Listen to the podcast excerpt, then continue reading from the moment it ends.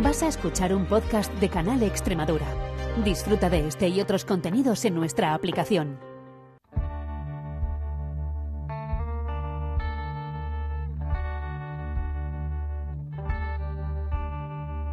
Las perras de Pavlov con Olga Ayuso.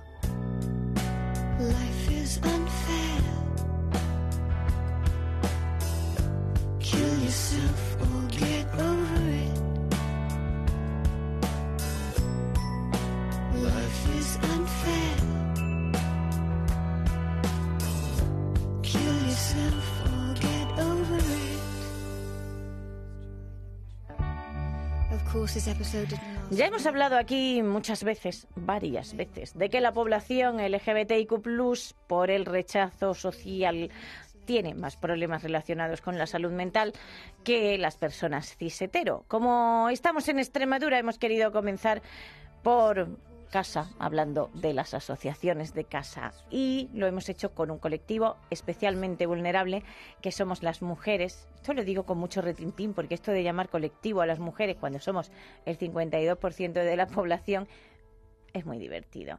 ¿Qué pasa si eres mujer y te gustan otras mujeres, aparte de creer que eres la única persona en el universo a la que le ocurren estas cosas?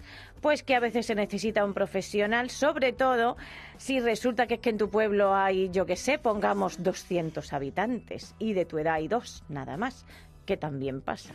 Pues en Extremadura entiende, atienden todas estas cuestiones y ahí está Flor Mirón y con ella vamos a hablar.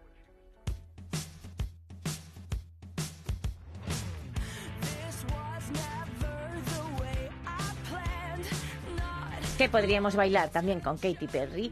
Y aquí está Girl and I Like It, que dice ella, que besó a una chica que le gustó mucho. Que Extremadura entiende, por cierto, se dedica mucho a las mujeres y mucho a las mujeres rurales. Así que de mujeres rurales y sus cuestiones vamos a hablar que no sé yo si tienen otros problemas. Sí, sí, no sé yo, no. Si los tienen, seguro que el colectivo gay, segurísimo. Flor Mirón, ¿qué tal? Bienvenida, que además está en el estudio, que esto es un lujo. Y me ha traído café y todo, esto es maravilloso. Vengan a las perras y tráiganme café. Esto es Pues así. muchas gracias por recibirme y encantada de estar aquí este ratito contigo. Que digo yo que yo vamos a empezar por ahí. Las mujeres lesbianas tienen distintos problemas y supongo yo que peores que los, que los hombres gays. Bueno, Bueno, y- no sé si peores, o claro, esto es donde lo medimos. claro, Vamos a decir diferentes. Diferentes, eso. Claro, además es que las realidades que nos atraviesan son diferentes también. Sí. Entonces, sí que es verdad que en Extremadura Entiende se trabaja mucho la visibilidad en el mundo rural, Hmm. sobre todo porque Extremadura en general es, muy rural. Claro. Entonces, bueno, podemos encontrar mujeres que, que sufran violencia y discriminación por el hecho de ser lesbianas, bisexuales o trans en las ciudades grandes de Extremadura. Bueno, Sí, si eres trans, seguro casi, sí. Pero la inmensa mayoría de las mujeres que, que residen en, en Extremadura están en el mundo rural. Sí, exactamente. Y, luego sí que quería hacerte un pequeño apunte Sí, en el que las profesionales que trabajamos este tema, la mayoría somos también mujeres. por supuesto. El tema de la psicología está ya muy, bueno. Pues psicología, nutrición y sí, sí, es que son... Luego los paneles son hombres también, que esto también vamos a hablarlo muchas veces. ¿Sabéis? Cuando dice, vamos a hacer un congreso de psicología y de pronto todo hombres. Y tú dices, Cierto. wow, Cari. O sea, madre mía, la de cosas que quedan por cambiar todavía en esta vida. Pues eso. Eh, ¿Qué problemas? Porque estaba yo pensando en cosas que nos atraviesan a las mujeres, eh, tanto cis como lesbianas, problemas con los cuerpos, con el deseo, con la expresión del deseo, etcétera, etcétera, que yo creo que eso pasa en todas partes, pero ¿con qué cuestiones fundamentales acude los, las usuarias a Extremadura Entiende? Pues es un poco cúmulo de cuestiones, ¿vale? Claro, Primero como que, siempre, como claro, siempre, sí, claro. porque no hay... claro. Multifactor. Claro. Eh, cierto es que el hecho de que se nos considere a la mujer un colectivo, como, como has mencionado, Sí, ya, ya eso Ya de un por factor, sí, ya hay un claro, factor. ya es un factor. Sí. Es decir, que mm, la, mm, la socialización que se hace de la mujer en general es inculcar una creencia de que pues somos un sexo débil al que hay que proteger. que tú estás subordinada, punto. claro. Efectivamente. Entonces, eso ya hace que Como tú... eres el número dos, eres el número dos, eres el número dos, eres el número dos. Eso es. Uf, Eso hace que, que tu desarrollo como persona ya sea diferente al de los hombres. Sí. ¿Vale? Eso por un lado. Yo me he planteado muchas veces cómo tiene que ser esto de que tú hables y te escuchen, tía. ¿Sabes? O sea, de que, de que tu palabra se, se... y tus ideas. ¿Sabes? Esto de como estar en una reunión, como amigas mías que han estado en reuniones y de pronto él ha recogido la idea de ella y de pronto dicen, esta idea que ha tenido fulanito y dicen, o sea, ¿cómo tiene que ser? Eso tiene que ser, uf, tiene que ser una pasada. bueno, eso es un poco por lo que luchamos también, por ponerle voz a esas personas que no tienen voz en sus entornos. Exacto. Eso es lo interesante. Entre, entre otras cosas, pues estas actividades en las que eh, un programa como el tuyo se hace eco Sí, de estas voces. Y luego eh, actividades a una escala pues un poco más pequeña. Hmm. Pues desde Pero hacer se un... transforma en lo pequeño la Claro, sociedad. se transforma en lo pequeño. Esa es la idea de Extremadura, entiende. Hacer Claro. un día de la visibilidad trans en, en, en Mérida por Hmm. primera vez en el, ce- en el mm, Templo de Diana. Diana. Eh, realizar actividades en institutos en los que sabemos que la visibilidad LGTBI no, no es eh, no es, no es amplia, entonces vamos nosotras para allá y ampliamos esa visibilidad Hmm. y, y- y todas aquellas acciones que se hacen por redes sociales, que ahora es muy Sí. importante, que ahora sí que es verdad que todas las personas tienen una especie de ventana abierta a, a que puedan expresarse y que quien quiera las pueda escuchar. Hmm. Y a todo lo que hacemos en el día a día. Es decir, ya eh, el activismo para mí va más allá de estas acciones, sino el, el Sí, al final el de- activismo es 24 horas. O Claro, sea, es, el es activismo un- de despacho, el que, Sí. el que, el que se puede hacer en, en la oficina de atención a víctimas por LGTBI fobia, de Mm. la que yo soy responsable, eso es activismo. Eh, eh, esa edu- psicoeducación en la que de alguna manera la persona abre los ojos a que está sufriendo una violencia, a que está sufriendo una discriminación, una violencia que a lo mejor lleva eh, normalizando de- pues, de- desde que nació en el seno familiar Mm. o de adulta en, en el, en el área laboral. Eh, con todas esas cosas son con las que vienen las mujeres. Sí. Es que estaba yo pensando en cuando descubres. Porque luego además hay eh, una parte de cuando se aborda luego, o sea, una parte de a la mitad, vamos, a ir a la mitad, de cuando se aborda luego una terapia que es que eh, una se va empoderando y el resto de la eh, oh, hay una resistencia, hay una resistencia por parte del entorno, que es una cosa brutal porque dicen, uy, ¿está dónde va? Y tú di- dices, es que ahora estoy yendo. Cariño, es que antes no iba, pero ahora estoy yendo y eso es absolutamente maravilloso. Son procesos duros también, eh, porque yo creo que hay procesos duros al principio, ¿no? De el darte cuenta, el darte cuenta es duro, ¿no? El decir, oh Dios mío. Pero eh, luego estaba yo pensando también en gente que a lo mejor siempre ha, ha estado eh, porque las mujeres hemos tenido una ventaja en la expresión de los afectos. Con, con- o sea, tú puedes ir mm, de la mano con una amiga, puedes abrazar a una amiga por la calle, etcétera, etcétera. Pero, yo qué sé, señoras de estas con 50, 50 y pico años que digan, en- siempre se ha sabido en mi casa, pero yo, yo nunca lo he dicho. Esta cosa de no he sido capaz de expresarme del todo. Sí, quizá también tenga que ver con las generaciones, ¿eh? Claro. Porque es verdad que ahora ya eh, eh, 14, 15, 20, 25 años mm, no es más fácil, ¿vale? Mm. No me gusta utilizar esa palabra No, es porque que no más es más fácil no es. pero sí que hay eh, una amplitud de referentes mucho mayor Sí, que, que cuando yo estaba en el instituto con 14 años. Claro, eso te iba a decir. Digo que, Que tú cuando yo iba al instituto también, exactamente. Claro, mirabas a tu alrededor y a lo mejor había eh, un par de parejas de lesbianas en el pueblo, visibles. Sí. Eh, desde luego la, la palabra bisexual no aparecía por ninguna parte. No, el palabra bisexual aparece ya cuando tenemos 30 o, uff, Entonces, los referentes que hay ahora y los que estamos creando, las adultas que estamos ahora eh, trabajando estas cuestiones, Mm.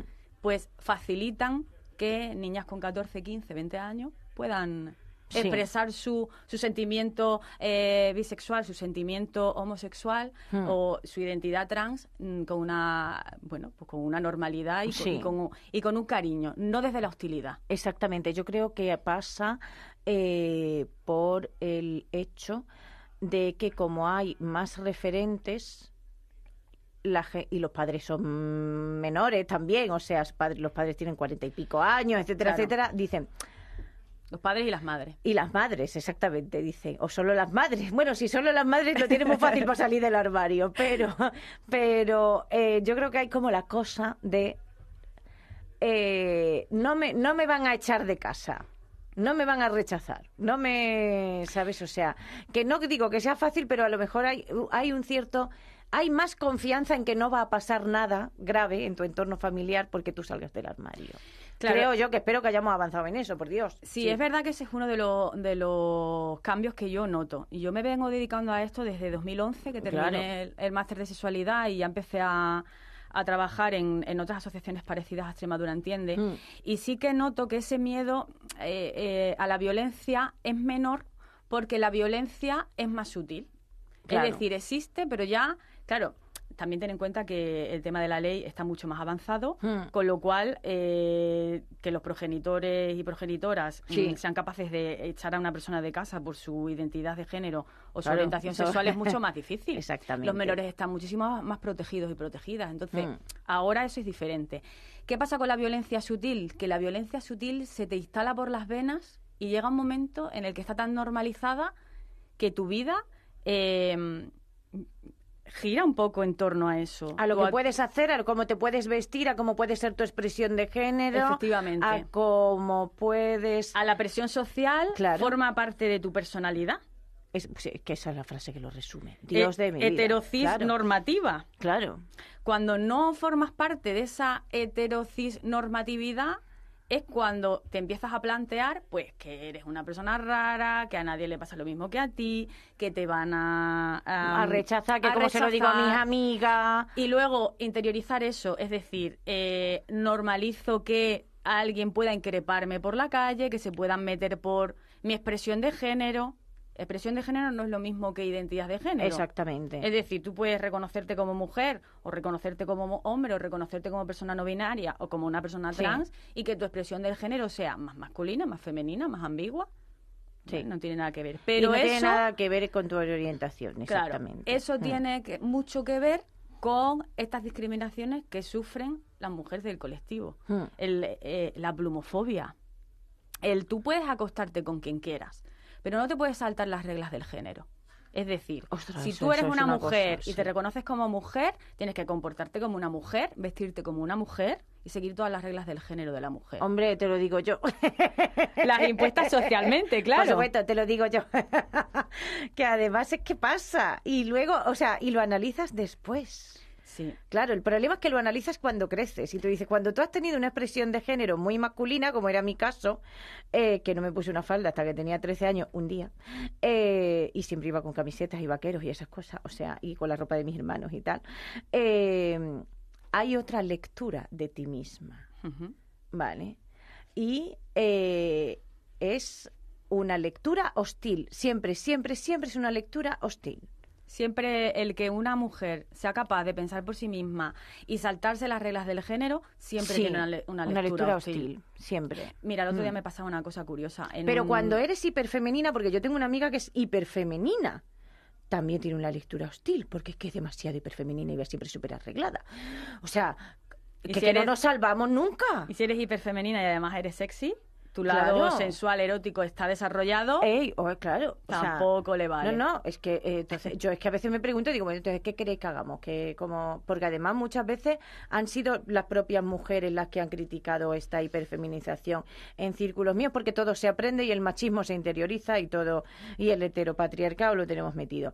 Pero eh, claro, el crecer con esa hostilidad siempre a la hora de que tú te expreses como mujer lesbiana que te lo tienes que pensar mucho porque dices que encima me va a caer la del pulpo aquí. Sí, mm, mira, te pongo un ejemplo. El otro día en un instituto dando unas charlas de, de diversidad afectivo-sexual y LGTBI fobia.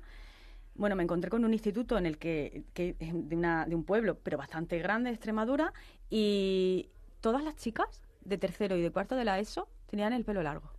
Pero largo, larguísimo. O sea, no encontré Sí. ninguna chica Con con, el el pelo corto. corto. Y yo les hablaba de esto, les hablaba de la presión social con respecto a los roles de género, y, y ellas, ellas me decían que no, que se dejaban el pelo largo porque les apetecía dejárselo largo. Pero luego, como una mm, va un Ah, poquito más allá de las encanta, charlas, Las pobres. Las pobres. una de las profesoras me contó, que era madre de una de estas Sí. alumnas, me contó que su hija eh, sabía para sanearse el pelo, se lo había cortado una media melena por aquí, por los Vamos, que seguía largo. que seguía largo. Claro. Bueno, pues dice, esta criatura ha llegado hoy a casa llorando porque se habían metido todas con ella, las chicas, diciéndole que había cometido un crimen por cortarse el pelo. Entonces, Hola, pero y eso, pero esto ahora qué moda es. pues Me esta refiero, me es la ver presión cómo- social. Claro, pero me encanta, me, me encanta, que es bueno, no horrible, pero lo digo irónicamente, ver cómo, cómo van cambiando las presiones de grupo, la idea de lo que tiene que ser tu grupo eh, con, con este tema. Efectivamente. O sea, Y e- esa, esa es la, la idea de expresión con la que crecen las niñas hoy, hoy en día. O sea, si tienes que ser femenina, muy femenina, y, y si no eres femenina, ¿qué pasa? Pues si no eres femenina, ¿qué Pues hay pasa? castigo social. Castigo social. Te apartan, te increpan, te insultan, te mm, sí que pueden llegar a decirte pareces una lesbiana Sí, claro, por supuesto. y en tono despectivo, claro. Claro, entonces si eres lesbiana encima, imagínate, oh, la hiper femenina, mm, sexy, es lesbiana, dice, pues no lo digo en la vida. Efectivamente, lo dicen cuando salen del pueblo, lo dicen cuando salen del instituto, cuando están en la universidad, cuando se sienten mucho más empoderadas, cuando Claro. tienen Más referentes edad, cer- exactamente. cercanos. Mm. Porque sí que es verdad que el tema de los referentes es importante, porque igual que me he encontrado este tipo de cosas en, los en algunos institutos, en otros, en los que sí que hay eh, chicas del colectivo que son Sí, visibles, O profesoras visibles. o profesoras tal. visibles, ahí no hay tanto problema. Eh, el- la actitud del entorno más cercano, eh, el de la familia y el de las amigas y amigos, amigues y, Sí, y sí. todo el profesorado, es tan importante que hace que esa criatura se desarrolle como persona mucho mejor si el apoyo está palpable. ¿Vale? Es decir, si hay alguien que a este tipo de cuestiones, cuando te cortas el pelo, sea capa- una, a una persona adulta, sea capaz de decir, pero qué tontería estás diciendo, criatura. Córtate el pelo, peínate, no te peines, haz Póntelo lo que te dé la gana. claro. o Efectivamente. sea, pero esa frase, no te lo queme, mm, qué peligroso, haz lo Claro. que quiera. esas frases deben escucharlas. Si no las escuchan es más complicado. Fíjate, estaba yo pensando con lo fácil que sería que creciéramos más o menos bien. Porque vamos a ver que se meta contigo porque te corte el pelo es una soberana idiotez, señores, que es muy ahorrable en esta vida. Vale. Y hablando, del, muy ahorrable. y hablando del favor. pelo de la cabeza, si hablamos de depilación, ni te cuento. O sea, que Bueno, la no, lo de la depilación, está. lo de la depilación es, es una cosa que es brutal, porque además es brutal cuando tú sabes que no te cuando tienes una cierta edad como yo que tengo 46 y has crecido con la idea de que el pelo es antihigiénico el de los hombres no el del hombre es higieniquísimo aunque estén sudados como mm, gorrino pero el tuyo es antihigiénico aunque tengas tres. Eh, tú sabes y yo lo digo con pena y hasta con rabia que yo no me planteo no depilarme. Y es muy y, y no me depilo mucho que, que la gracia es que no me depilo mucho, que yo, claro, que yo ahora tengo pelo en las piernas para parar un tren, pero... Pero te autocuestionas. Pero no, yo no me autocuestiono, me yo no me autocuestiono porque llevo vaqueros. Cuando empiece el tiempo de la falda diré, uy, esto hay que quitárselo. Pero es, es triste, porque hay que quitárselo. ¿Por qué? Que luego te rajan las piernas y te duele y te, mm, la circulación, es- o sea, de verdad que Pues la es- depilación es un atentado contra ti misma. Esta es la violencia normalizada. Claro. Es decir, el asumo que por ser mujer, Sí, este sí. tipo de cuestiones las tengo que llevar a rajatabla. Y si no, soy menos mujer o eh, formo parte de un colectivo minoritario al cual O se lo le único puede que voy a ver increpar. son pelos, exactamente. O lo único que vas a ver son pelos que nadie está viendo nada más que tú, pero tú sabes que los tienes y está como... O bueno, Uf, o el último insulto de, de- de moda, De moda, lo pongo entre comillas, comillas, eh, que me he encontrado que es que cuando no te depilas, eres una feminista de mierda. Ojo, ¿eh? La, la Ah. frase. Sí, con el tema feminismo y mujer hay... eh, guay. Hay ciertas cosas divertidas. Divertidas, de- dicho con toda la ironía y el sarcasmo del mundo. Porque... eh, parece que tienes que ser también de un... Creo que la presión social, es la presión social se nos está yendo de las manos, Flor. La presión social, sí, es que es muy amplia. se nos está yendo de las manos. O sea, tenemos presión social por encima de nuestras posibilidades. Pero centrándonos, centrándonos en, en lo que venimos hoy a hablar, Exactamente. estas presiones sociales están en el mundo rural, nos atraviesan a las mujeres y esta presión social de género tiene mucho que ver con la presión social del colectivo LGTBI. Totalmente. Plus, Sí, sí, sí. incluyendo absolutamente todas las letras. Sí, sí, sí. Porque, eh, Porque cuando te sales de la norma es que eres LGBTIQ+. Efectivamente, incluso para las personas que sean heterocis normativas, Sí. si, si tu expresión de género es Sí. diferente, Sí, también se te mete en el saco. Exactamente, te lo digo yo. Soy la prueba viviente de esta, Es decir, de que esta ca- cabe cabe que hablemos de presión social y que cabe que hablemos de todas estas cuestiones, porque todas esas cuestiones son Claro. las que las que Sí. traen las personas que acuden que, al servicio. y que realmente es verdad que son, porque eh, yo creo que cuando las personas, por ejemplo, eh, eh, mujeres trans que acudan a Extremadura, entiende, a veces es también un acompañamiento de quiero decidir lo que quiero hacer, ¿vale? Pero eh, hay Claro, es que hay un cúmulo de cosas que tienen que ver con la expresión de lo que tú eres, que tienes que ir descubriendo porque que tampoco te ha dado a ti. ¿Sabes? Hay tan, tanto que no has podido hacer y que no puedes hacer y que no te planteas en tu vida y que no puedes hacer, lo digo con esto de no me planteo no depilarme, o sea, tan férreo como eso, que a veces yo creo que también tienes que descubrir qué quieres tú y cómo te quieres tú expresar y si te quiere quitar la falda y te quiere cortar el pelo de una vez. Claro, yo, por ejemplo, en el, en el- tema que mencionas de las mujeres trans, cuando vienen en, en plena transición o, o Mm. iniciando la transición, iniciando hormonación o incluso decidiendo si quieren hormonación, o no. no. eh, bueno, yo en, en terapia hay veces que digo pues, frases tan, tan simples como el, la mujer que tú quieras ser, este es el momento para elegirla. Es decir, Sí. que tú decidas si te sientes más cómoda siendo más femenina, menos femenina, si te quieres Y que te lo o no, plantees. Y que efectivamente Sola contigo misma, Claro. sí, intentando que no haya... eh, Claro, compártelo con tus personas allegadas, las que te tengan Sí. cariño. Prueba, pruébate ropa. Sal a la calle con ropa diferente. No lo sé, haz lo que quieras. Haz lo que quieras. Qué bonito eso. Eh, bueno, a mí me parece. Mira, mm, Oh. Sí. se me ponen los pelitos de Es punta. que, que yo no me he planteado nunca qué clase de mujer quiero ser, que lo mismo después de esta charla me lo empiezo a plantear. Gracias. claro. No nos planteamos nunca qué clase No. de mujer queremos ser. O sea, vamos, No. vamos, eh, creo que en la mayoría de los casos, tristemente intentando encajar.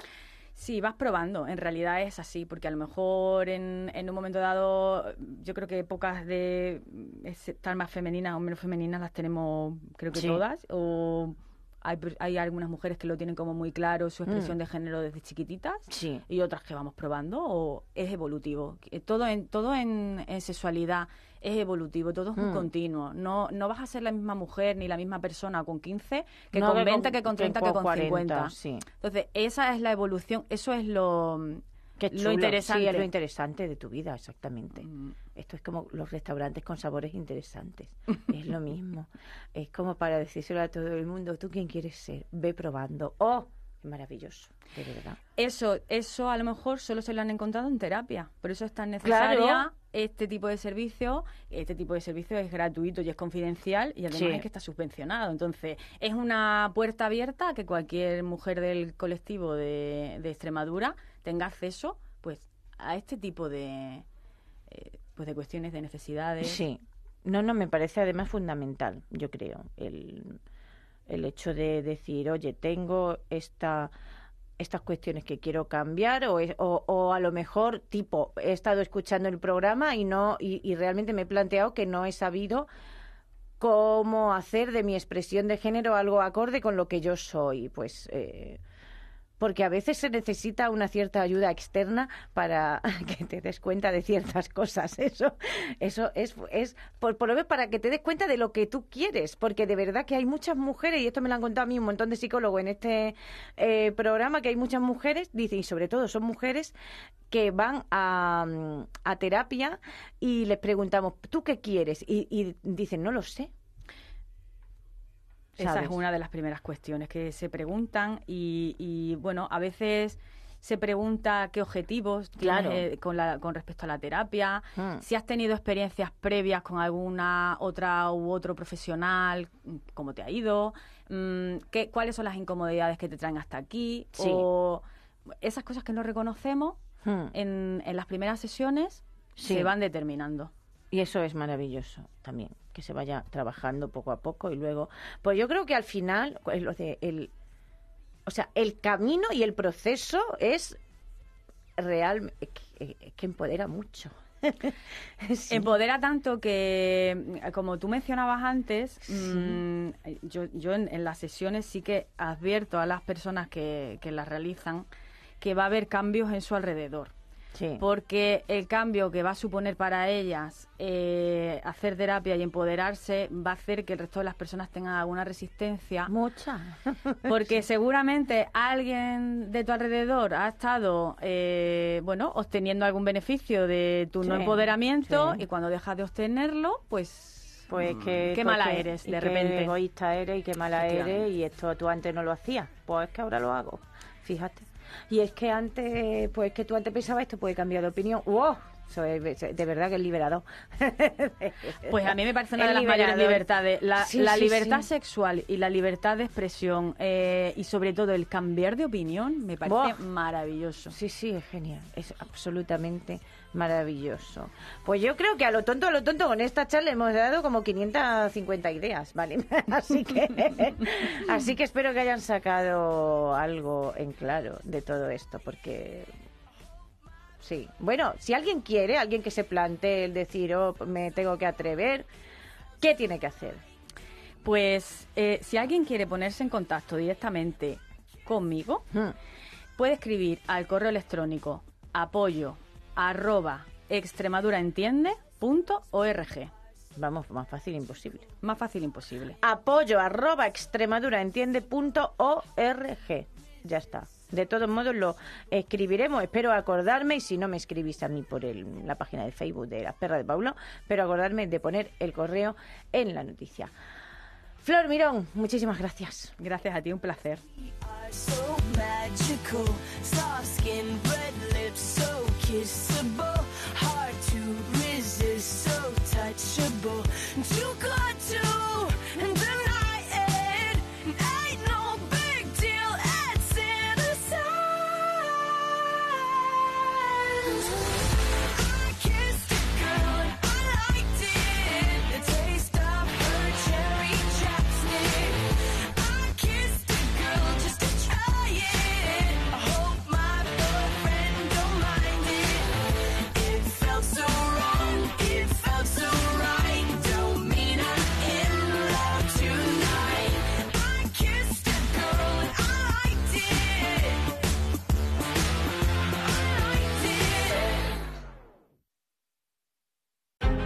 Escuchado un podcast de Canal Extremadura.